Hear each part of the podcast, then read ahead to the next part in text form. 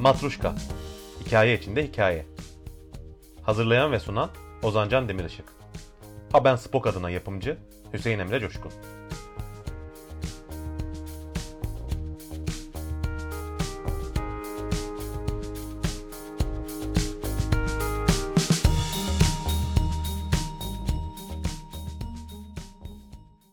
Merhaba, Matuşka hoş geldiniz.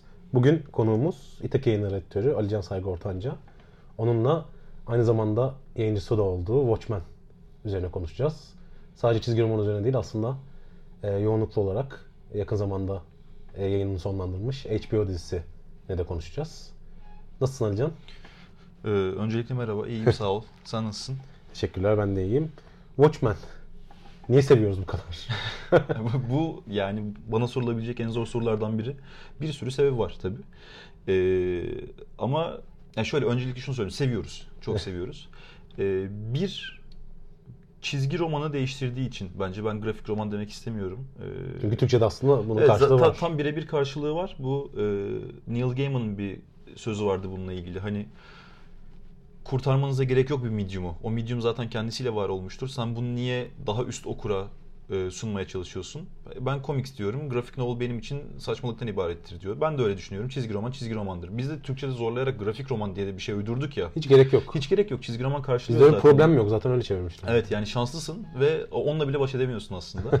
Ee, bunu değiştirmesi açısından seviyoruz. Yani alternatif tarih olması açısından seviyoruz. Çizgi romanı ve süper kahramanlığa yaklaşımını değiştirdiği için seviyoruz ve kendisinden sonra gelen bir sürü yazara işte Neil Gaiman'a, Garth Ennis'e, Warren Ellis'e e, ilham verdiği için seviyoruz. Pek çok sebebi var. Bunu 86 yılında Evet. yapmış olması gibi Evet.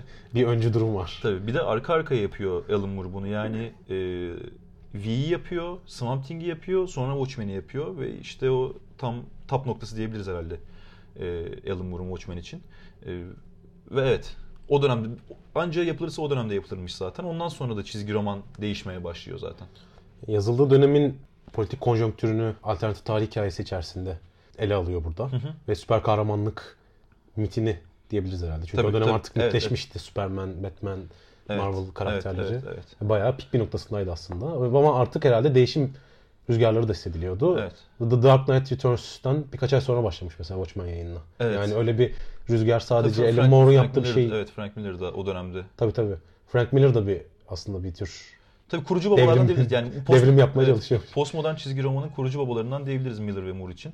grafik roman dedikleri işte o bir edebi olarak kabul ettirme Hı hı. çabası ister istemez. Ne Evet. kadar hani biz böyle bir çabaya gerek yok desek de e, yaptıkları koydukları eserler bunu doğal olarak bir doğal bir Evet, süreç içerisinde evet, evet, evet. çizgi romanı işte Watchmen'in işte Time'ın en iyi romanlar listesinde Evet, evet. yer alması bir aslında bayağı büyük bir olay. Yani Tabii çok büyük olay. Oradaki tek çizgi roman olması Tabii. Çünkü orada hani mecradan bağımsız olarak kendini kabul ettiren bir eser var. Evet. Yani e, çizgi roman olması hiçbir şey değiştirmemiş orada ve hani ondan sonrasında üzerine e, bu kadar konuşulan bir fenomen olması Watchmen'in. Çünkü bir eserin çok iyi olmasından öte bu kadar çok konuşulması, popüler kültürü bu kadar çok etkilemesi e, ve hani 86 yılında yayınlanmış bir eserin işte 2010 2009 yılındaki filmin bu kadar konuşulması, bu kadar o dönem tekrardan gündem olması ve hiçbir zaman gündemden e, uzaklaşmaması Evet. gibi bir durum var. Yani e, bu özellikle film ve dizi özelinde yani uyarlama özelinde konuşacaksak çok uzun zamandır e, Watchmen uyarlanmaya çalışıyordu aslında. Yani 90'ların başında Terry Gilliam yapacaktı, bu Tabii. dizi yapacaktı. 2000'lerde e, bir deneme çekimi yapıldı. Hatta Yakın ge- zamanda. yakın zamanda yayınlandı. İşte e, Manhattan'sız bir Watchmen dünyası çok yanlış. Yani onu oradan çıkardığın zaman e, Watchmen asıl anlatmak istediği şeyi anlatamaz hale Gözleri mi geliyor. korktu acaba öyle bir karakteri yansıtmak? Yani Zor mu geldi Bir de onu e, şeye bağlamak istediler. 11 Eylül saldırılarına bağlamak istediler. Tabii ki Watchmen'in e, bir siyasi tarafı var. Çok güçlü. Ama oradaki soğuk savaş hissiyatını e, bilmiyorum Amerika'nın kendi derdine çeviremezsin bence. İyi ki yapmamışlar. İyi ki başarılmamış. E, sonra Snyder yaptı zaten. Snyder'ın yaptığı versiyon çok büyük oranda hani kare kare yansıtmak Evet, üzerine değiştirdiği bazı şeyler var. Evet var. Ozymandias'ın planı. O zaman diyorsun bir e- en büyük hikaye o zaten ve e, dizinin de filme değil kitaba bağlı kaldı ve doğrudan kitabın devamını anlatmayı tercih ettiği bir nokta orası. İyi ki de öyle yaptı. spoiler olacak tabii ki ama dinleyenler bunu biliyordur zaten. Tabii Yapacak tabii bir şey yok. verebilir spoiler. Yani en sonunda Ozymandias'ın kendisinin bilim insanlarına, tasarımcılara, e, bilim kurgu yazarlarına yaptırdığı o çok boyutlu e, dev ahtapotun New York'a gönderilmesi yani bir gerçekten bir kötü adam planı gibi ama Ozymandias'ın kendisine söylediği gibi ben herhangi bir kötü adam değilimi gösteriyor. Bir yandan kitaptaki o Lovecraftian hissi veriyor. Ondan geri durmuyor. Ee, bir yandan o dönemin korkusu, o uzay korkusu, uzay yarışı bir yandan ne yapıyoruz, ne ediyoruz. Bir yandan da bilinmezliğin korkusu. Atomik çağda başımıza her şey gelebilir, neler olabilir. Biz bunlarla oynarsak işte boyut kapıları açılır ve kafamıza düşer yani bir tane dev ahtapot gibi bir durum da var. Ee, Snyder bunu tamamen Manhattan üzerine yıkmayı denedi. Fena fikir değil sinema için, ee, anlaşılır. Ama e, yani diziyi izledikten sonra aslında ahtapot fikrinin tekrar ne kadar iyi olduğunu gördüm ve biraz da üzüldüm film için o anlamda. Dizide temellerinden biri aslında Tabii hikayenin. ki. Tabii Ve ki. hani farklı yönelimleri de var. Yani bun- buradan yola çıkan farklı akışlar da oluşuyor dizide. Ee, Snyder'ın yaptığı e, hani çizgi romanı görsel olarak birebir perdeye yansıtmaya çalıştığı zaman bir yapaylık da oluşmuştu orada. Tabii ki. Yani görsellerin bu kadar e, çizgi romandan alınması bir kere işin e, özüne aykırı bence. Ben ben de öyle düşünüyorum. Çünkü mecraya göre Tabii olması kesinlikle gerekiyor. kesinlikle o ya farklı medyumlar gerçekten. Ee, yani bu anlamda aslında dizinin hikaye anlatımı ve bu Watchmen'de en meşhur şeydir. Bir karenin özellikle sayfa sonlarındaki karenin tek bir anlama gelmemesi. Her zaman ikili anlama gelmesi yani ya da oradaki diyaloğun o geçiş sahnesinde bir anlama gelmesi ve bunu montajlar sayesinde dizi çok iyi yapıyor. İşte en iyilerinden biri işte Sister Night'in gözlerinden katedralin işte çinilerine e, hı. Çin, Çin değil vitraylarına geçme sahnesi. Bunun gibi bir sürü şey kullanıyor. İşte kazandaki köpükten birden aya doğru dönüşmesi onun. Bu Dave Gibbons'ın çok fazla kullandığı bir sistemdi ve Dave Gibbons'ın etkisini hissettim açıkçası. Yani e, diziyle de çok yakın Tabii, bir şekilde tabii. çalıştı. Danışman karakterini hatta kendisi tasarlamış. E, o yüzden nasıl en iyi şekilde yapılabilir varsa onu yapmaya çalışan bir dizi vardı ortada. O yüzden filmden daha iyi olduğunu düşünüyorum. Yani Snyder'ın Doğru yaptığı gibi ışıltılı, Evet. çok renkli bir dünya kurmaya çalışmamış Ki, ki, Watchmen dünyası hiç öyle değildir. Öyle çok değil karanlık, aslında. çok karanlıktır. Yani e, temel renklerin e, pembe, mor ve açık mavi olması bunu değiştirmiyor. tabii tabii o farklı bir görsel bakış açısı orada Gibbons'ın getirdi. Evet. Gibbons dizide zaten yapımcı ve danışman olarak Evet. yer alıyor. Bayağı da heyecanlı dizi konusunda baştan beri. Röportajlarından falan da görebileceğimiz gibi. Ee, ama Alan Moore'un adı gene Yok, e, yok. Yazdırmıyor, istemiyor. İstemiyor, izlemiyor. Damon Lindelof'un açıklaması var. Yani çekeceğim hiçbir Watchmen uyarlamasını Alan Moore'a izletemem. Yani böyle bir gerçek. Bunu kabullendim baştan. Evet. Ona ihanet ettiğimi kabullendim. Ama e, Alan Moore da Watchmen'i yazarken belli karakterleri başka çizgi romanlardan ödünç aldı. Ben de bunu yapmamda bir sakınca olmadığına karar verdim kendimce Evet. e, diyor. yani orada yani Lindelof Alan Moore kabul etsin ya da es- etmesin birazcık Moore'un yolundan gidiyor. Tabii. Ve bunu da iyi yaptığını düşünüyorum ben. Yani tabii ki bambaşka yerlerde, bambaşka mecralarda üretim yapıyorlar. Ama e, yani sürdürülecekse eğer gerçekten film gibi sürdürüle ya da Before Watchmen'ler gibi sürdürülebileceğini de düşünmüyorum ben ki Before Watchmen'ler Watchmen'i taklit etmeye çalışmıyor. Onlar herhangi bir süper kahraman çizgi romanı gibi yapıyorlar bu işi. Anlatım teknikleri çok klasik Amerikan, çizim Evet. teknikleri öyle. Yani e, Watchmen değil de Watchmen karakterlerinin olduğu kitaplar onlar. Watchmen gibi bakmamak lazım. Öyle düşünüyorum. Doomsday Clock da biraz öyle herhalde. Doomsday Clock bence e, Facia. şu- facia evet. Facia. Yani e, yani Watch Watchmen'i kanon yapmak DC dünyası için çok zor, çok yanlış. Yani şu fikir nasıl çıktı o masadan? Yani DC görevlilerin oturup abi meğerse her şeyin sorumlusu Dr. Manhattan'mış diyelim noktasına nasıl geldiler? Onu gerçekten aklım almıyor. E, kısaca özetleyelim. DC karakterleriyle bir nevi Watchmen karakterlerinin Evet. buluştuğu bir Justice League karakterleriyle hikaye. Justice League karakterlerinin. Ee, yani şu an aslında hikaye Watchmen dünyası birkaç koldan ilerliyor ama hiçbiri HBO dizisinin yarattığı etkinin belki onda birini, binde birini yaratamadı. Tabii ki yaratamadı. Yaratamadı çünkü doğrudan bu e, kitabın yolundan gidiyor. Çizgi romanın yolundan gidiyor. Çünkü yani Before Watchmen'ler hepsini okumadım ama e, o karakterlerin geçmişlerinden hikayeleri biraz daha dediğin gibi Evet evet. Ee, E, ma- macera olarak anlatıyor. Yani anlatmak istediği şey Moore'un anlatmak istediğiyle aynı değil. Hani eğlencelik denir ya onlar öyle şeyler. E, klasik bir süper kahraman hikayesi gibi. Olabilir. Bunda yanlış bir şey de görmüyorum ama Watchmen demek zor onlar için. Before Watchmen o yüzden e, makul bir isim. Onlar Watchmen dünyasında yeni ışık tutmaya çalışmıyor yani. Tabii tabii hiç öyle bir derdi yok. Karakterlerin geçmişlerinde bulduğu o boşlukları dolduruyor Evet. sadece. Orada hani Watchmen severlere ufak bir hediye gibi. E, Kesinlikle öyle. Ne çok önemli ne çok önemsiz. Evet. Orta halli. Bir yandan dediğimiz gibi Doomsday Clock vardı ama bunlar konuşulan işler de olamadı zaten pek Yok fazla. hiç olmadı. Bir HBO dizisi olmasının ötesinde Watchmen dünyasına bu kadar kendine özgü ama bir yandan da orijinal hikayeyi de onurlandıran bir şey iş çıkarmak kolay değil. Çok zor tabii. Çok, Çok, zor. Hani kolay kolay da başarabileceğini düşündüğümüz bir şey değildi Evet. belki de. O yüzden de e, Lindelof'un tek sezon olarak planlamış olması ve tek sezonda toparlaması hikayeyi e, doğru bir hamle gibi geliyor. Devamı olur mu? Olur. Niye olmasın? Ama Lindelof net bir şekilde söyledi. Benim kafamda yeni bir fikir yok. Yeni bir hikaye yok. Belki yaparsa başkası yapar. Onu bilmiyorum. Ama e, kaldığı yerden mi devam eder? Yine bir zaman atlaması mı yapar? Bu ne kadar doğru olur? Onunla dair hiçbir fikrim yok. En son Lindelof hafiften tereddüte düştü herhalde. Bir şey demiş röportajda. Hani birkaç ay bakacağım aklıma çok parlak bir fikir gelirse yaparım diye ama emin değilim yani. Yani gelebilir tabii ki. Yani gelirse onun aklına gelir zaten. Ee, ve yazar ekibi de bildiğimiz kadarıyla e, çok iyi.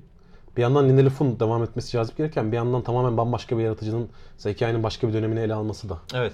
cazip. Evet, Ama evet. işte o zaman da Before Watchmen'le yapılmaya çalışan şeye döner mi? Mesela e, Minutemen çekesin deniyor. Minutemen üzerine bir sezon. Yani e, işte şöyle şöyle yaparlarsa eğer hani Watchmen'deki anlatı tarzını benimseyip bir Minutemen yaparlarsa O o, da olabilir. o da nedir? Bir metafiction koyman gerekiyor içine kesinlikle. Siyasi bir algı koyman gerekiyor. Şimdi Minutemen'e nasıl metafiction? Burada şey vardı işte. e, An American Hero Story vardı. e, vardı. Şeyde e, çizgi romanda zaten e, kara yük gemisinin macerası var. Tabii. E, Crimson Corsair, Kızıl Korsan hikayesi var. E, buna uygun bir şekilde ayarlaman lazım. Benzer biçimde anlatman lazım. Öyle olursa niye olmasın? Gerek var mı? O bambaşka bir e, soru. Bunu perdede ya da ekranda yapmak çok zor bu arada. Evet. Snyder'ın filminde o hikayeyi animasyon olarak aslında çekiliyor.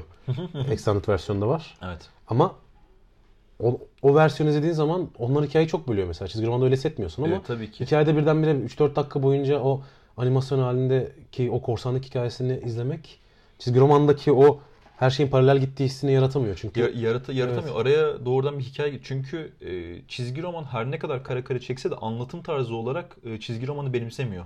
Dizi onu beceriyor. Dizi onu işte becerirken de e, yani ş- şöyle diyebiliriz. Ben ilk izlediğimde de hissettiğim şeyler vardı. Yani yeni karakterler, eski karakterler var tabii ki. Yeni karakterler de var ve bunun dengesi iyi sağlanmış durumda. Lindelof zaten şunu söylüyor yani bunun dengesini sağladık ama ağırlıklı olarak yeni karakterleri göstermek istedik. O yüzden Nightfall yok. Eğer ki daha fazla e, ekran saatim olsaydı tabii ki koyardım. Ama onu koyduğumuz anda dengeler değişecekti. Hani zaten Tabii. Ozymandias var. Bir noktada e, Laurie'nin gelmesi gerektiğini düşündük. E, Manhattan'sız olmaz bu iş. Haliyle bu üçü üzerine kurmaya karar verdik biz. Diğerlerini de dünyanın içine yerleştirdik. Ama e, Nightfall'u koysaydık o domine etmeye başlayacaktı ve yeni karakterler iyice gözden kaybolacaktı.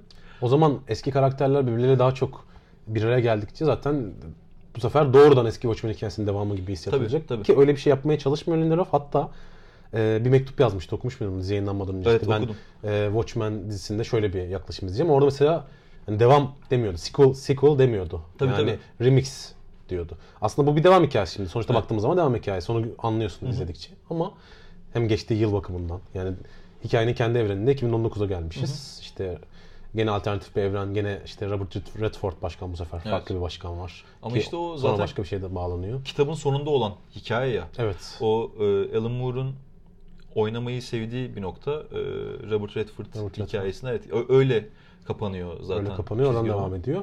Ama e, doğrudan bir dümdüz bir devam hikayesi yapmak gibi bir amacı yok. Yani tek tek bütün karakterleri alayım ben. İşte dediğin, dediğin gibi. Evet, evet, hiç Nightowl'a bakayım işte ne bileyim çok başka yerlere gidebilirdi. Bu karakterlerin çocuklarına falan geçebilirdi Hiç öyle bir şey hikaye. yapmadı. Şeyi de iyi becermiş. Yani e, yeni karakterler de eski karakterlerin bir mixi hakikaten. Yani e, Looking Glass'a baktığında Rorschach'ı görüyorsun Evet. ister istemez.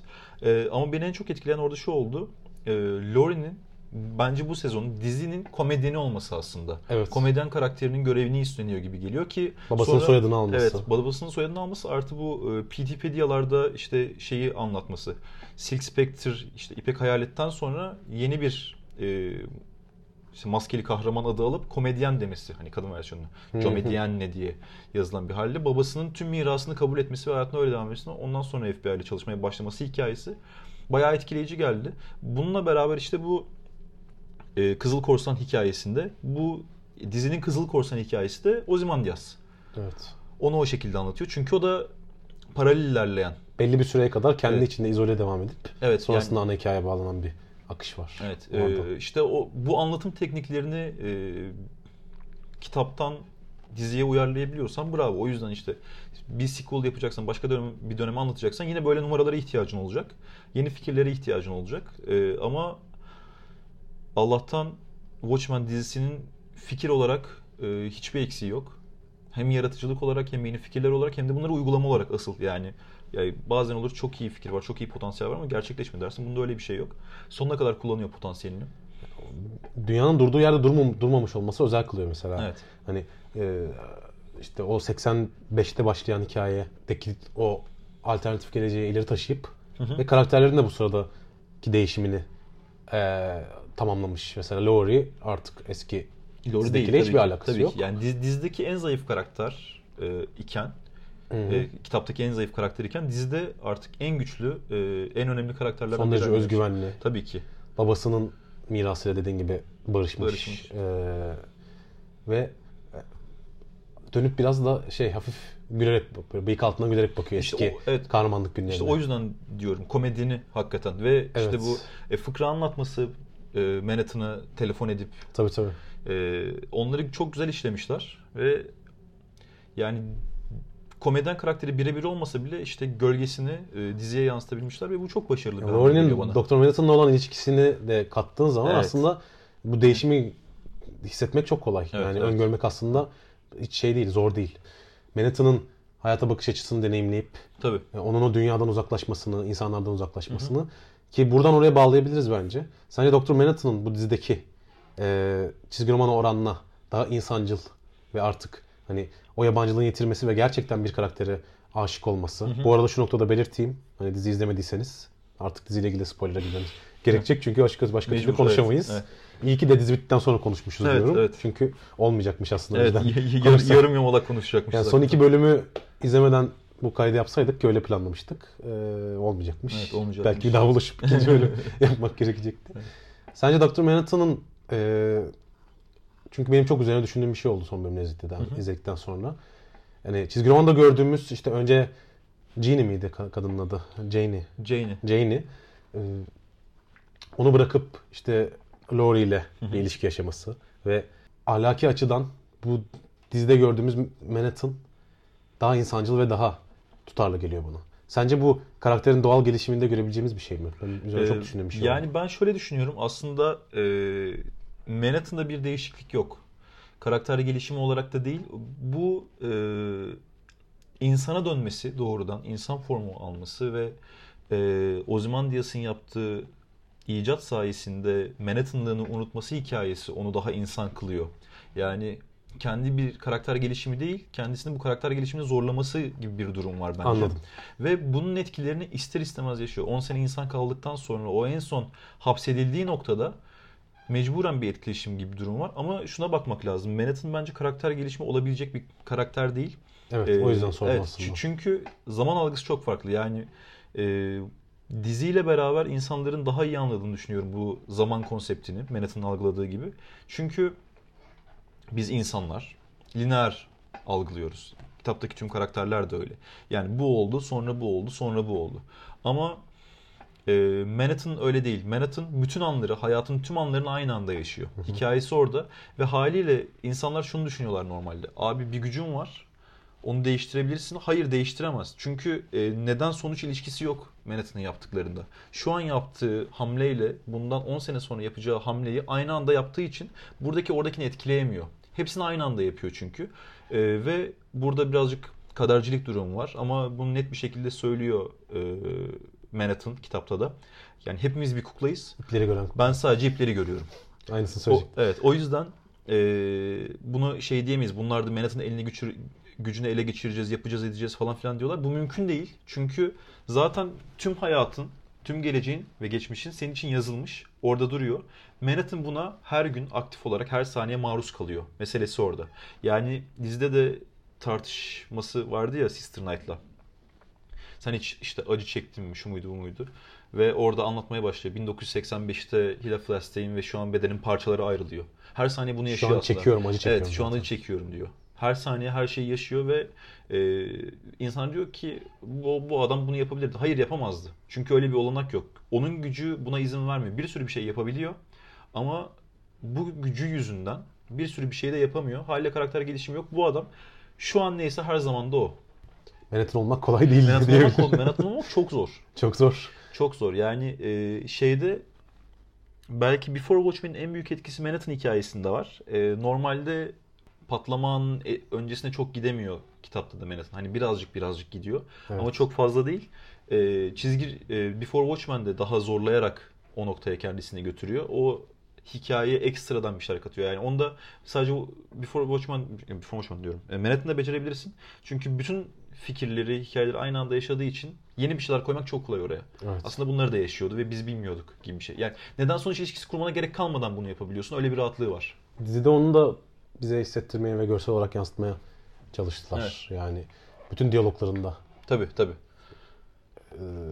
Angela ile olan konuşmalarında Evet. işte Şu an var. şu an şunu yapıyoruz, şunu da yapıyoruz, Evet, bunu da yapıyoruz. Yani evet, biz evet. bunu da olarak algılıyoruz ama onun için öyle bir algı yok aslında. Şu yani aynı anda birçok şey yapıyorumdan Evet. ziyade zaten normali o onun için. Yani bizim- Ve söylediği şeyleri mesela o e, God Walks Into A Bar bölümünde e, müthiş bir evet evet numara. gizlemişler gerçekten. E, konuşurken orada işte Sister Knight'la e, şeyi söylüyor. En sevdiğin şarkı çalacak, şu olacak, bu olacak. Orada şundan dolayı söylemiyor onu. Geleceği biliyorum ve bu bu olacak olarak değil. Onun kafasındaki bilgi o. Tabii. O onu paylaşıyor ya da onu tavlamak için de söylemiyor. Tabii. Onu söylediğinde onların olacağını biliyor. O ayrı. Ama asıl sebebi bir e, niyeti yok arkasında. Çünkü o öyle olduğunu biliyor.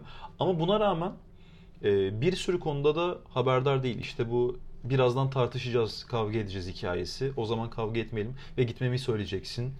İlla söylemem gerekiyor mu? Evet git ve gidiyor. Bu e, çizgi romanda da vardı. Laurie'yi ilk defa Mars'a götürdüğü sahnede. Bana birazdan işte Dan'le ilişkin olduğunu söyleyeceksin ve ben sinirleneceğim diyor. Ondan sonra Tabii. kavga ediyorlar. O noktaya geliyor. Dan'le birlikteyim falan diyor. Ee, orada İpek Hayalet ve Manhattan birden kızıyor. Ne? Beni aldattın mı diye. Abi haberdardın zaten ama aynı şey değil. O anı yaşadığı Evet, zamanki an- tepkisi o- evet, başka. a- a- aynı şey değil ve bu işte dizide şey vardı ya bana ne zaman tam olarak aşık olmuştun hikayesi. Ee, aslında ilk gördüğü andan 10 sene sonrasında Bizim izlediğimiz hikayenin Evet, sonrasında evet, aslında. 10 sene sonrasında. Ama onun için öyle değil. Onun buna 10 sene sonrasında aşık olması demek seni şu anda da seviyor olması anlamına geliyor. O çok enteresan. Biraz önce söylediğim şeye dönersek Manhattan eğer insan olarak kalmasaydı o yıllar boyunca sence önceki hikayelere benzer bir şey yaşar mıydık? Yani Tabii ki. Angela'dan uzaklaşır mıydı? Tabii ki tabii ki kaçınılmaz Angela'dan zaten uzaklaşmamasının yegane sebebi insana dönmesi. Doğru. Çizgi romandan diziye geçen ve en çok gördüğümüz karakterlerden biri de Ozymandias. Evet. Her bölümde var. Aha, neredeyse bir bölüm Neredeyse her bölümde var. Doğru. Onun da hikayesi aslında baştan sona kendi içinde bir bütün yani sadece onun hikayesini ayır, ayırıp izlesek gene bir Evet. anlam oluşturacak bir Aha. durum söz konusu. Jeremy Irons oynuyor bu arada. Evet, Muhteşem evet, oynuyor. evet, Yani inanılmaz oynuyor. inanılmaz bir seçim. Kim düşündüyse aklına sağlık. Evet. Bu arada yani filmdeki aktöre de biraz benziyor aslında. Onun ya- ya- yaşlanmış hali olabileceğini düşündürüyor Evet. bana. Öyle bir Evet. e, Matthew Good muydu? denklik de var. Evet, evet, evet. Ee, onu da düşündürüyor bana. Ki mesela çizgi romandaki biraz daha yapılıdır. Ama işte dizideki ve filmdeki hafif daha cılız. Evet. Ama karizmalarıyla Tabii ki daha tabii çok. ki. En büyük başarısı o zaten. Yani Ozymandias'ın. Ya dünyanın şimdi- en zeki adamı. E, Dünyanın en zeki adamı bir anda dünyanın en güçlü e, adamlarından biri. Bunu da biliyoruz yani. Çünkü e, çizgi romanın sonunda işte Karna Antarktika'daki ofisine gittiğinde e, Gece Kuşu ve Rorschach gizlice arkadan bunlara saldırmaya çalıştığında ikisini 10 saniye içerisinde yere çalıyor hakikaten. Çok rahat bir şekilde. E, kurşun yakalama hikayesi var. Ve ben şeyden emindim yani. Dizide bunu koyacaklar. Ve o sahne geldiğinde e, kurşun atıldığında Ozymandias dedim yakaladı yani ve aynı aynı şekilde yakaladı. Yine yakaladı kalbinin üstüne düştü ve ondan sonra karşılığını verdi. E, Bir fan servisi ve gerekiyordu yani Ozymandias'ın Ozymandias olduğunu göstermek için. Yani çok, şey dizi çok iyi anlamış Ozymandias'ın kim olduğunu, ne yapmak istediğini. Ama e, iki tane bence yaptığı çok enteresan ve başarılı hareket var. Bir, her bölümde Ozymandias'ın gerçekliğinde dünyasında bir yıl geçiyor. Hı. Ve bunu doğum günü pastasıyla gösteriyor. Her seferinde bir mum üflüyor. O yüzden e, şeyi düşündüm yani hakikaten son bölüme gelindiğinde bu adamın gerçekliğiyle bizim dizide takip ettiğimiz nokta aynı yıla gelecek ve e, bir şeyler olacak. Onu çok güzel aktarmışlar çünkü her seferinde inanılmaz çöküyor. Bu şey de enteresan. Ee, Saçinoğlu hikayesi, oynatması, aynı Tabii. adamlar, aynı tipler onları yakması, öldürmesi, delirmesi ve sonra ortaya çıkıyor ki mahkemeyi kendisinin ayarlamış olması, kendi kendini yargılatması. Oraya işkence- gelmek de aslında kendi isteği. e, kendi isteği, ha oradaki diğer hikaye de şu, oradan da ona bağlayacaktım. E, bu adam başarıyor gerçekten. Yani o nükleer savaşı durduruyor. E, kıyamet saatini durduruyor. Hiçbir şüphesi yok doğru şeyi Evet, yaptığına dair. e, evet, e, başarıyor ve e, Rorschach kitabın sonunda bunu tüm dünyanın öğrenmesi gerek dediğinde Manhattan'da Ozymandias'ın macerasına ya da amacına ortak olup e, Rorschach'ı öldürüyor. Hayır, bu olamaz. Duymaması lazım insanların. Hepsi deyip- boşa gidecek. Evet, hepsi boşa gidecek. 3 milyon insan öldü. E, Mars'a gidiyor ve e, Ozymandias'ın başardığını biliyoruz. Hikaye şu. Başardığını kimse bilmiyor. Ve Ozymandias kadar e, ben temelli, egosentrik bir insanın, hatta narsist bir insanın ki bunu ondan sonra Lady True'da da görüyoruz benzer şekilde. Tapılmak istiyor. Evet, abi ismi zaten şey Firavun ismi almış kendisine. Ee, hani onu seviyor. E, kocaman karnına kendisine piramit yaptırıyor yani. Her tarafta white markaları var. Dünyayı değiştirdiğini iddia ediyor ki bir sürü konuda değiştiriyor. Yani alternatif tarih olm alternatif teknoloji teknoloji olmasının yegane sebebi belki de. Yani Manhattan'la beraber Manhattan'ın gücü sayesinde var tabii ki bu ama bunu kullanıma geçiren e, Adrian White oluyor. E, ve bu adamın, bu kadar güçlü bir adamın, dünyayı kurtarmış bir adamın saygı görmemesi, çünkü kimsenin bunu bilmemesinden dolayı geçireceği o e, öfke problemleri, sinir problemlerini yansıtmış olması çok iyi. Yani dünyayı kurtarıyorsun ve kimse elini sıkmıyor. Yani dünyayı kurtardığın için o anda Manhattan tarafından tebrik edilmişsin. Bir daha umurunda değil. Ve orada da işte Redford hikayesine bağlanıyor bu olay. O Watchmen'de de şey çok başarılıydı. Ee, Nixon meselesi ki hani Evet. e, Nixon Amerikan tarihinin en kötü başkanlarından biri olarak gösterilir. Çünkü görevden alınan, istifa eden tek başkan tarihteki ve bu e, Watergate skandalının hani Evet. e, ana karakteri. Ondan sonra istifa ediyor vesaire. Ama Watchmen'de şöyle bir durum var. Bunlar ortaya çıkmamış. Nixon devam ediyor. Hatta Nixon ki Amerikan işte e, yasasına göre üçüncü kez başkan olamazsın. En son hani öyle gidiyordu. Obama iki dönem yaptı. Ondan önce Tabii iki dönemden sonra Bush iki dönem yaptı. Üçüncüsünü bırakman lazım. aday Bir, bir, bir kere Roosevelt'e zamanında e, ekstra izin vermişlerdi. Roosevelt e, ölene kadar 12 sene falan yaptı galiba Roosevelt. Nixon'a e, özel yasa çıkıyor ve çizgi romanda 3. dönemini alıyor Nixon. Nixon'a işte 5 yıl daha ya da 4 yıl daha falan gibi şeyleri var. E, dizide de bu Redford 3. dönemini e, yaşıyor ve Çok o- fazla paralellik var. ve çok fazla paralellik var ve şey de aynı şunu da görüyorsun yani. Cumhuriyetçi biriyle ne kadar kötüyse demokrat biriyle de benzer şekilde kötü gidiyor ve o zaman Diaz şunu iddia ediyor. Ben seni başkan yaptım diyor. Ama Redford onun telefonla, telefonlarına çıkmıyor. Gibi durumlar var. Ve Yaptığı haliyle, hiçbir şey için takdir göremiyor. Evet baş edemiyor ve adam hala düzen, düzenli olarak, aktif olarak e, işte yağmur yağdırarak, işte uzaylı yağmur yağdırarak, minik işte e, salyangozlar göndererek bunu korumaya çalışıyor. Kendini unutturmamaya çalışıyor ama Evet. hala kimse bilmediği için Evet da hala yani o barışı korumaya çalışıyor. Düzen bunu görev edinmiş yani. Evet. Orada bekleyen bir adam var. Rastgele e, gönderiyor uzaylıları. İnsanlar hani bu potansiyelden uzaylı savaş potansiyelinden korksun ki bunu bir daha yapmasınlar diye. Ama ondan sonra Lady True geliyor. Diyor ki 30 sene önce mükemmel bir planım vardı ama hala aynısını yapıyorsun. Alınıyor ona.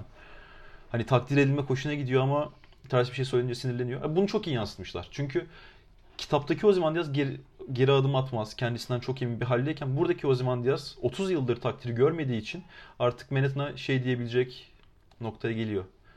Beni cennete gönder. Ben burada e- beceremiyorum diye. O yüzden ondan sonra Manhattan onu... orada kendi Evet. e, tapınma simülasyonu Evet, oynuyor. evet tapınma simülasyonuna. sadece tapınmak göreviyle yaşayan Evet, Manhattan'da hiç çatışma olmadığı için terk ettiği, kendi yarattığı cennetine e, Ozymandias'ı gönderiyor.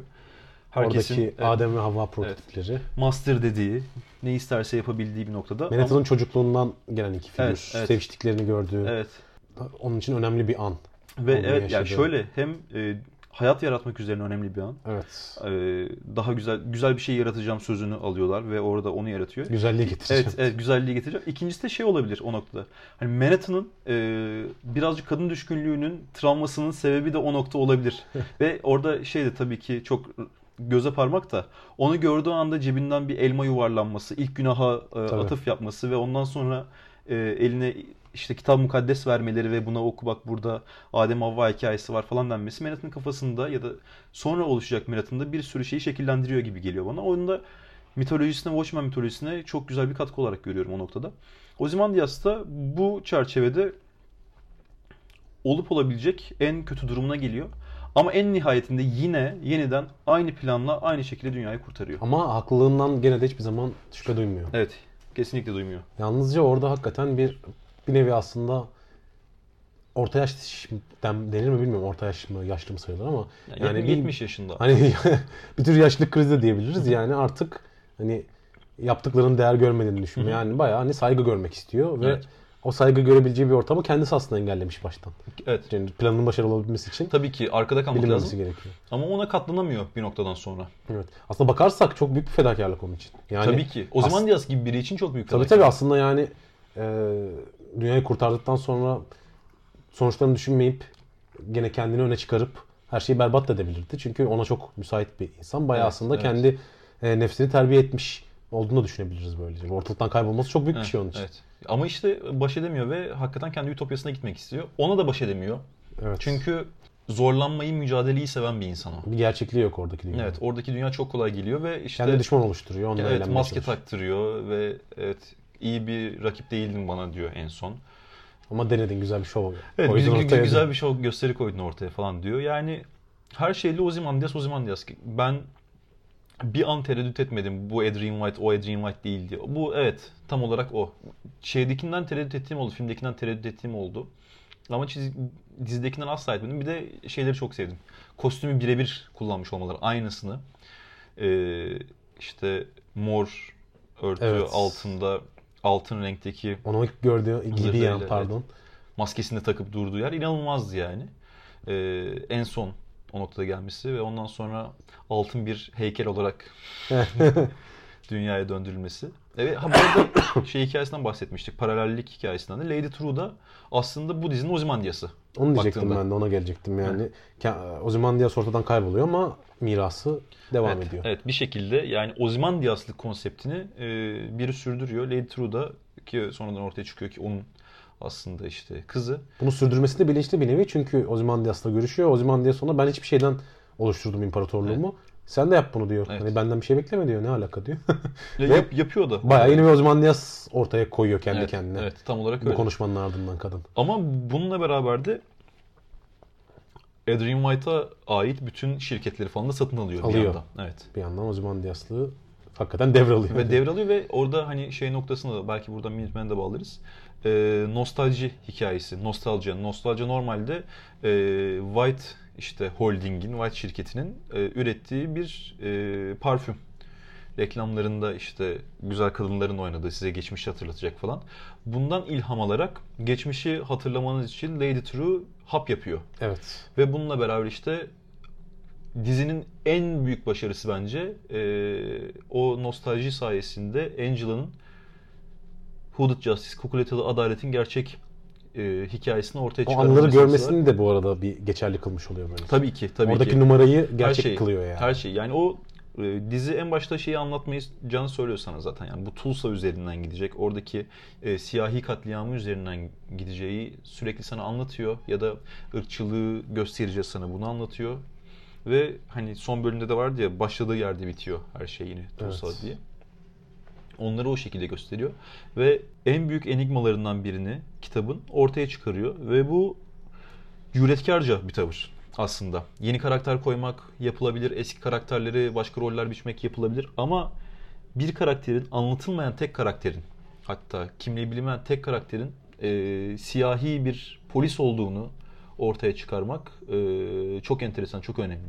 çizgi romandaki o varsayımların da ötesine geçiyor. Onları çok Evet. kullanmadan kendince bir kendi hikayesine uygun bir backstory oluşturuyor Evet, orada ve, çok onu- etkileyici. Evet, çok etkileyici. Yani bu sezonda bir sürü bölümü sevdim ama en sevdiğim bölüm galiba oydu. O geçmişe gitme hikayesiydi. Ve her şeyin birbirine bağlanması gibi bir durum var. Tabii ki. Açıkta O- neredeyse hiçbir şey kalmıyor. O işte Watchmen başarısı. Yani Watchmen başarısı ve hani Lindelof normalde bunu çok yapan bir değil. Yani Leftovers'ın mesela Evet. bir önceki dizisi HBO'daki yapısı çok farklıydı ve hani birbirine bağlanması gereken parçalar yoktu aslında orada. Hatta o parçaların birbirine bağlanıp bağlanmadığını da bir e, gizem o gizemi bir güç haline getiriyordu dizi için ve orada da hep geriye giderek söylüyorum ama orada da Lost'taki yapamadığı bazı şeyleri yapmaya çalışıyordu. Aslında Lindelof'un televizyon macerasında, televizyon yolculuğunda e, her dizisinde kendinden öteye geçme. Evet, ders alıp bir sonraki Tam olarak ders almak değil aslında çünkü hikayenin gerektirdiğini yapıyor. Evet. Yani şu aslında The Leftovers'daki yapıyı burada kuramazsın. Tabii. Kursan da hani olmaz yani oradaki uçların açık bırakılması bilinçli olarak durumunu Watchmen'de sen hani Watchmen e, seyircisine, okuyucusuna kabul ettiremezsin ve aynı etkiyi oluşturmaz. Tabii ki. Ee, yani Watchmen'de de yani çizgi roman da öyle, dizi de aynı şekilde. Slow burner derler ya. Kendisini yavaş yavaş gösteren. Sana önüne bir sürü gizem çıkaracak. Ama bunları çözecek. Bunu da vaat eden asla yani e, hikaye gerekiyorsa, öğrenilmesi gerekiyorsa merakta bırakan ve sonra soruları da yanıtlayan bir e, çizgi romandı. Diziyi de aynı şekilde yaptılar. Her bölüm bir soru sordu, bir sonraki bölüm bir soru sonra sonra Yavaş bir şey, cevap, bir şey cevaplandı, yeni soru çıktı. Bir şey cevaplandı, yeni soru çıktı. Ve son bölüme kadar bunu yani ilmek ilmek derler ya. O şekilde becerdi, başardı. Bu e, internette görmüştüm. Benim e, fark etmediğim bir şeydi. Diziyle e, kitapta güzel bir paralellik olarak bu Manhattan bölümünde şey hikayesi. E, hayal gücün çok geniş. Hayal gücünden yoksunsun meselesinde işte Angela, Evet. Angela'nın senin çok iyi bir hayal gücün var derken e, 6 ay sonra bir arkadaşım bana şu an hayal gücümün ne kadar kötü olduğunu söylüyor hikayesinde o sırıtma meselesi var ya gülüyor. E, bunu çizgi romanda da yaptığını ama çizgi romanda yaptığı sahneler arasında 10 bölüm falan oldu. Yani neredeyse yaklaşık 300 sayfa olduğunu söylüyor. Şeydi e, Lori Manhattan'a ilk kez şey dediğinde bugün Dan'le buluşacağım dediğinde şey gülüyor. Manhattan gülüyor. Aynı gülüş en son e, Karnak'ta olaylar bittikten sonra Dan ve Lori'nin orada seviştiğini gördüğünde aynı gülümseme Manhattan'ın yüz, yüzünde. Aslında aynı anı yaşıyor Aynı orada. anı yaşıyor çünkü onu söylediğinde o onu görüyor. Evet. Ve bunu dizi de işte bilerek, çalışarak Dizi biraz daha tabii basitleştirmiş. Tabii daha hızlı Alan Moore- gösteriyor. Alan Moore güven, yapmış güvenmiş ya anlıyorum. Rahat adam yani. Ee, şu var aslında deneysel anlatım teknikleri vesaire işte çizgi roman içinde bir yandan düz yazı bölümleri işte farklı Tabii belgeler, evraklar, raporlar, dosyalar evet. her şey yani Non-fiction yazılar, Tabii, siyasi tabii. yazılar. Night Owl'un yazdığı saçma sapan kuş bilimi yazısı. ama ama gene de Watchmen'de bayağı dört başı mamur bir hikaye var. Çizgi romanda da var, dizide de var. İşte o yüzden hani e, bazı postmodern denebilecek belki ucundan yöntemler olsa da aslında bayağı gerçekten hani belli bir olay örgüsünü, hikaye yapısını Evet, izleyen, evet. başı sonu, başı ortası sonu olan bir hikaye var burada. Tabii ki, tabii ki. Yani Watchmen'de bu, bu yapıda ilerleyen bir hikaye söz konusu. Evet. Hani örneğin atıyorum belki Before Watchmen'in çok etkili olmamasının sebebi bu. Çünkü Evet, orada izole bir zamanı Tabii ki. tam bir parçayı anlatıyor. Böyle bir Tabii ki muhtemelen onunla alakalı. çok fazla karakterin bir araya gelip hepsinin bir yapboz oluşturması mümkün olmuyor. O yüzden zaten Evet. belki öyle bir şey beklememek lazım. Tabii tabii tabii ki ben yani onu öyle, öyle söylüyorum. Yani bu Before Watchmen'deki hikayeler şey de olabilirdi. Bir Batman hikayesi de olabilir, Spider-Man hikayesi olabilir. O amaçla yazılmış. Daha böyle iyi vakit geçirmeye yönelik, seni çok düşünmeye itmeyen, kötü de olmayan bu arada çok, çok keyifli hikayeler var. Olan çizgi romanlar ama Watchmen başka bir seviye, başka bir şey. Bu arada Before Watchmen ki Watchmen olmaya çalışmamış. Yani onu becermek çok zor. Yani şu an şunu diyoruz yani. Ee, 86'da 87'de Alan Moore ve işte Dave Gibbons bunu yaptı. Bundan e, 30 sene sonra Lindelof işte e, yakın bir noktaya gelebildi. belki, ne yapılacak 30 sene sonra? Ama o- 30 sene geçti aradan. evet. Doğru zaman evet, gelmesi evet, gerekiyor. beklemek gerekiyor. Dünyanın da değişmesi gerekiyordur. bir Ta- kere. tabii tabii. Çünkü sen bunu 95 yılında anlatırsan belki aynı meseleleri yeniden gündeme getirmen gerekecek. Çok değişmediği için Tabii ki. konjonktür ve o sıradaki politik arka plan. Çünkü politik arka plan çok önemli. Watchmen'de. ya, Onsuz e- e- olmuyor. Evet en büyük başarısı o. Yani eğer ki Watchmen Sovyetler yıkıldıktan sonra yazılsaydı aynı şey yazılmazdı. Bambaşka bir şey yazılırdı. Farklı bir alternatif tarih yazılırdı. Oradaki asıl hikaye Soğuk Savaş'tı Amerika ve Rusya arasındaki. Ve işte nükleer e, durum. E, burada da e, ırkçılık ve beyazlık e, üstün beyaz beyazların üstünlük e, hikayesi üzerine kafa yoruyor ve tam şunu düşünüyorum ben. Yani Obama sonrası ve Trump dönemi bir Watchmen'i bu. Evet. Evet. Anca böyle yapılırdı. Başka türlü anlatamazdın sen bunu. Yani düşmanı bu sefer dışarıya koyamazdın. Önceden Rusya olarak işte komünistler var olarak koyabiliyordun. Şimdi öyle yapamazsın. Şimdi içimizde ırkçılar var olarak anlatması ve bunu ta Kukuletalı adaleti dayandırması ve günümüze benzer bir şekilde bağlaması inanılmaz bir başarı. Orada Minutemen'den de uzaklaşmıyor aslında. Tabii ki. Yani ayrı bir şey olarak değerlendirmiyor. Geçmişe de bir bağı var oradan. E bir yandan da işte şey yapıyor. Minutemen dizideki Minutemen dizisini gösterirken de e, günümüz özelinde bir eleştiri yapıp gerçekliğin ne kadar çarpıtılabildiğini, neyin nasıl anlatılırsa öyle e, insanlara yansıyacağını gösteriyor. Orada öncesinde Kukuletalı Adaleti o American Hero Story'de Hı hı. görüp kısa süre sonra gerçek versiyonunu gördüğümüz zaman işte bu hani Alan Moore'un da yaptığı bu tip Tabii ki tabii ki. numaralar. Numara de- deyince belki biraz Yok yok nu- ya, yani denilebilir. bence. Yani numara dediğim aslında şu yani hikayeyi anlatmasını ve bize yansıtmasının e, bir nevi incelikleri aslında. Tabii ki. Yani e, aklındakini bize en etkili ve bize buna en hissettirecek ve en ilgimizi çekecek şekilde ilgimizi çekecek çekmesi lazım. Çünkü hani burada ortada şunu unutmamak lazım. Sonuçta Watchmen dizide, çizgi romanda aynı zamanda çok heyecanlı. Ne kadar Hı hı. yavaş da ilerlese. Tabii ki. Çok böyle hani gerçekten Dolu bırakamadığın coşkulu, elinden evet. ve aslında hani ikisinin de sonunda bayağı hani dünyayı neredeyse kurtarmaya hatta doğrudan dünyayı kurtarmaya kurtarmaya. varan yani çizgi romanın özetini okusan karşılaşacağın şeyi anlamayabilirsin. Hiç anlamazsın Hikaye. bence de. Yani. yani Anlamazsın. birkaç tane karakter varmış falan filan bunlar işte kahramanlık yapıyormuş da dünyayı kurtarıyor. Böyle bir olay örgüsüne baktığın zaman işte o yüzden Doomsday Clock başaramazdı bunu. Evet. Çünkü o bir kozmetik olarak orada karakterleri kullanmak Bir istiyor sadece. şöyle bir durum var yani Doomsday Clock bence e, Watchmen antitezi. Anlatmak istediği şeyi e, uzaktan yakından anlamamış ve buna rağmen yapmaya çalışan çok zorlama bir hikaye. Orada yani şey bile çok büyük başarı. Watchmen dünyasında süper kahraman çizgi romanı olmaması, korsan çizgi romanı olması. Çünkü Evet. Süper kahraman çizgi romanı ihtiyaçları yok. Günlük hayatında süper kahramanlar var. Bir kere zaten DC karakterlerini oraya koymak olayın özüne çok aykırı. Tabii ki. Ki yani Watchmen karakterlerinde de bu arada hani e, bizim dünyamızdaki süper kahramanlardan çok izler var. Mesela Batman'den bence çok fazla iz var. Tabii. farklı farklı karakterlerden Tabii ki, var. tabii ki. Yani Öyle- he- hem komedyende var, hem Nightfall'da var, Rorschach'ta da var. O- Ozymandias var, hem Rorschach'ta var. Hepsinde var yani. Rorschach'in kendi adaletini sağlama güdüsü yani Batman'in çok çarpıtılmış ve e, amacından sapmış bir versiyonu gibi Evet, aslında. Hani evet. e, parası gücü parası pulu gücü olmayan birinin tamamen eline bıçağı şeyi alıp silah alıp hani kendi adaletini sağlaması ya da işte Ozymandias'ın teknolojik gücü Evet. hem aynı bir yandan Tony Zekası, Stark aklı. gibi bir yandan Bruce Wayne gibi. Evet. Ee, Night Owl. Night Owl'un her şeyi neredeyse yani. Mucitliği. Asıl Night Owl Ve yani. e, şeyi de kostümü giydiğinde kendisini kendi gibi hissetmesi. Evet. E, bu şey meselesi her zaman tartışılıyor. Yani e, Night Owl, Dan Dreiberg'in e, iktidarsızlığı sadece kostümü giydiğinde işte sevişebiliyor hale gelmesi. E, O Nolan da aslında bunu şeyde kullanmıştı. Bu, bu anlamda değil. Yani cinsel iktidar olarak değil de e, üçüncü filmde maskeli bolaya ilk defa çıkıp gittiğinde Bruce Wayne herkes maske takarken Bruce Wayne maskesiz gidiyor. Çünkü abi onun maskesi Bruce Wayne zaten. Evet. Olay o yani. Ee, bir, bir sürü bir şey gerçekten hani şöyle yapmamışlar. Rastgele Watchmen'i uyarlıyoruz dememişler. Watchmen'i alıyoruz. Ezber ediyoruz, öğreniyoruz, içselleştiriyoruz. Ondan sonra tüm bu bilgilerle üzerine bir şey yani üzerine koymak değil ama devamını yapabilecek bir seviyeye geliyoruz demişler. E bütün karakterlerde de bunu minik minik yaparak ekleyerek yapmışlar. Bir de ben hani şeyi çok sevdim. Bu farklı anlatım tekniklerinden konuştuk ya Alan Moore işte roman işte biyografi kısımlarını koyuyor, Evet. raporları koyuyor, oraya non-fiction yazıları koyuyor. Ee, HBO'nun yaptığı her hafta yayınladığı Pitpedia yazıları. Ee, Ajan Pity üzerinden.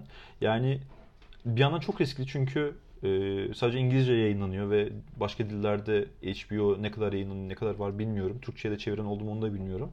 Hem onları koyması hem de gerçekten orada az da olsa ufak da olsa bir karakter gelişimi becerebilmiş olması çok iyi. Ajan Petty de bu arada bildiğim Watchmen hayranı bir Evet. şey gibi hani çizgi roman okumuş Ha, öyle- sanki de öyle. kendini bu dünyada bulmuş gibi bir hali E, var. son yazıyla beraber şey olduğu da ortaya çıktı artık. E, üçüncü bölümde görünen e, Loopman üzerine yağ sıkıp işte ke- kendisi olduğu ortaya çıktı. Gerçek bir fanboy yani. Ee, ve buna böyle bir şeye ihtiyaç da varmış belli ki. Hani ben Allah Allah ne alaka demiştim. Ama şey bile güzel. Ne bileyim Manhattan vibratörünü aslında Dan Dreiberg'in tasarlamış olduğunu bilmek bile hani e, Lori ile Dan arasındaki ilişkiye dair bir sürü bir şey söylüyor. Manhattan telefon kulübeleri var. Çok Manhattan telefon kulübeleri tabii. dünya kurmuş. Ve Lady True gerçeği bilmesine rağmen bunu sömürüyor. Tabii. Bu bunlar işte aslında hani bir yandan Ozymandias'ın bir yandan Ozymandias'ın yapmayacağı şeyler. Bu kadar e, yalan söylemek göz göre göre. Evet Led True'yu da onu konuşabiliriz. Şöyle Ozymandias e, White kızında kendi yapmadığı, kendini durdurduğu ve dedik ya mesela dünyayı kurtarıyor ama bunu devam ettirebilmek adına geri çekiliyor. İşte Lady True'nun bunu yapmayacağını görüyor. Evet. Kızının bunu yapmayacağını ve eline o gücü aldığı zaman dünyayı kasıp kavuracağını, belki orada da dünya bile kalmayacağını bildiğimiz anlamda. Tabii.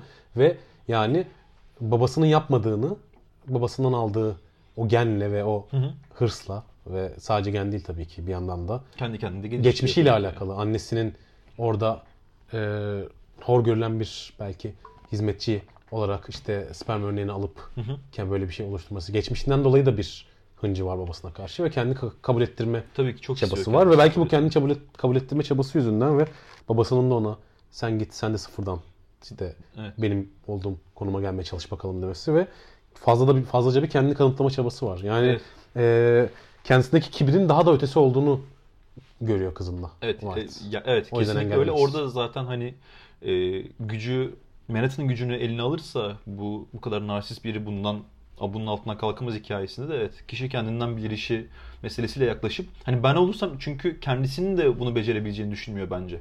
Tabii tabii Ama- hiç düşünmemiş herhalde. Evet zaten e, şey. ama işte hem yaşının getirdikleri hem işte Avrupa'da geçirdiği 8-9 senede e, kendisini daha mütevazı bir hale getirmiş olması ki en sonunda yine patlıyor. Sen benim kim olduğumu biliyor musun noktasına geliyor. Orada o hamleyi yapabiliyor ve yani dünyayı kurtarmak için kızını da öldürmesi gerekiyorsa öldürüyor. Manhattan'ın gücünü almak ister miydi White? Ben ondan emin değilim mesela. Bence istemezdi. istemezdi. istemezdi. Bir kere bu arada yani Manhattan'la White bayağı arkadaşlar aslında gerçekten yani. Yani evet. Yani olabileceği kadar Manhattan Evet, dilene kadar yani arkadaş evet, olabilirsin. Şeyde bu Manhattan işte hani Watchmen'in de alameti farikalarının olan dördüncü bölüm, saatçi bölümünde, e, Manhattan bölümünde şeyi özellikle söylüyor. Hani maskeli kahramanların olduğu bir odayım. Ozymandias ilginç geliyor. Evet, e, bir tek kişi ilgimi çekiyor. Ozymandias işte Adrian White'ındaki genç bir adam. Bir bağları var ve bu dizide o bağı daha da kuvvetlendiren bir durum aslında. Orada tekrar bir Evet. araya gelmeleri, konuşmaları, kendi aralarında plan yapmaları, Evet. o insan olmasını sağlayacak yani insan olarak yaşamasını sağlayacak o kafasındaki şekilde Evet. aynı olan o müthiş. evet ben bunu zaten yapmıştım. Evet. Ve o şey hikayesi yine aynı mesele. Ee, Rorschach ve e, Gece Kuşu Karnak'ta Ozymandias'la konuştuklarında planı durdurabiliriz falan. Hani ben sizce e, planı hayal geçirmemiş olsam size bunu anlatır mıyım? Yarım saat önce, e, 35 dakika önce başlattım zaten. Planlarını diye. anlatan kötü adam klişesiyle dalga geçiliyor. yani. Evet dalga geçiliyor ama dizide mesela e, hem Senatör Kin hem True planlarını anlatıyorlar, ve Anlatıyorlar. işte Ozymandias kadar büyük olamıyorlar. Ve Ozymandias orada işte şeyle konuştuğunda, Manhattan'da konuştuğunda da yine e, şunu söylüyor. Hani bunu icat edebilir misin? 30 sene önce yaptın diyor. yine yine aynı repliği kullanıyor yani orada. Peki Dr. Manhattan'ın kaderi hakkında ne düşünüyorsun? Şimdi Dr. Manhattan'ın kaderi her zaman aynıydı. Yani ka- kader olarak bakacaksak olaya. Dr. Manhattan kaderini yaşıyor ve bunun böyle olacağını da biliyordu. Alın yazısı alında Zaten da evet alın yazısı o- orada işlenmiş yani. Ee, yani şey fikri ilk hissettiğimde abi Manhattan ölecek. Çünkü beni kurtarmaya çalışacaksın ama kurtaramayacaksın dediğinde dedim öldürecekler ve ben buna çok uyuz olacağım. Çok kızacağım yani. Manhattan'ı öldürmek ne demek? Manhattan'ı öldüremiyor olman lazım. Ee, ama ondan sonra geldiği nokta Manhattan'ın öldürülmesi ya da parçalarına ayrılması tekrar. Çünkü o güç toplandı yukarıda ve bir daha bir yere dağıtılmadı. Bir yere verilmedi. Hani iki mesele var bu noktada. Bir, tekrar kendini birleştirebilir Manhattan. Bunu bilmiyoruz. Diğer mesele de e, dedesinin Angela'ya bunu bir kendisi planlamıştı zaten. Bu onun planıydı, onun fikriydi. Böyle olacağını biliyordu. O yüzden böyle yaptık. Yani şunu görmek orada. Ee, abi zaten bu taşın altında Manhattan var. Tamam yani kendisi doğru olduğunu bilmese bunu yapmazdı gibi bir durum var. O yüzden ikna oldum. içim rahat çünkü bir Manhattan fanboy olarak çok hazırdım sinirlenmeye yani. 8 bölüm çok sevdikten sonra 9. bölümde sizin belanızı versin diyecek noktaya çabuk gelebilirdim. Onu bana getirtmedi. Yani beni ikna etti. Tahmin ediyorum ki bir sürü insan buna kızmıştır, üzülmüştür. Abi Manhattan ölür mü, yok olur mu diye. Ama bence çok güzel bir e, numarayla bunu çözdüler. İyi e, bir noktaya getirdiler diye düşünüyorum. Bir de gücünü verme meselesi e, enteresan. Onu, Yumurta hikayesi. Evet yumurta hikayesi yani e, 8. bölüm 9. bölüm arasında o yumurta hikayesi çizgi romanda olan bir şey değil. Böyle laf arasında sanki Evet. ve beyin fırtınası yapıyorlarmış gibi. Hani aslında ben işte bir yumurtaya işte organik bir Evet, maddeye madde. aslında aktarsam ve onu birisi tüketse bayağı böyle Ve çok teknik detaylarla evet, konuşuyor yani. E, Benim güçlerim ona zaten Manhattan sürekli teknik detaylarla konuşuyor. Teorik olarak Evet, geçebilir. Evet, teorik olarak geçebilir. Şimdi e, ya bence başarılı kısmı şu o noktada. Yani Angela o yumurtayı alıyor ve o yumurtayı oraya bırakmış. Bir sürü yumurtalar kırıldı Bir ve tane kırılma evet, bir tane kırılmış ve vakti geldiğinde o yumurtada alınacaksın. Hani e, alıyor, içiyor ve bu suda yürüme hikayesi zaten çok fazla e, geçmişti. O da hani e, İsa peygamberin işte mucizelerinden biri olduğu için ben sürekli şey diye düşündüm. Ulan Manhattan ölecek ama bir diğer mucize olan diriliş hikayesi de gerçekleşecek. Öyle bitecek. E, resurrect olacak. Öyle bitecek diye düşündüm. Ha bilmiyorum onu ama şu Çocuğun çocuğuna geçecek diyenler vardı. O da- İşte o da bir tahmindi. o da bir tahmindi teoriydi. ama şeye geçmesi yani Angela'ya geçmesi bir yandan çok mantıklı. Ee, yani eşi Manhattan abi, e, dedesi Hooded Justice, ilk süper kahraman yani. Kendisi bir yandan Sister Knight ve ona gelmeyecek de kime gelecek bir durum var.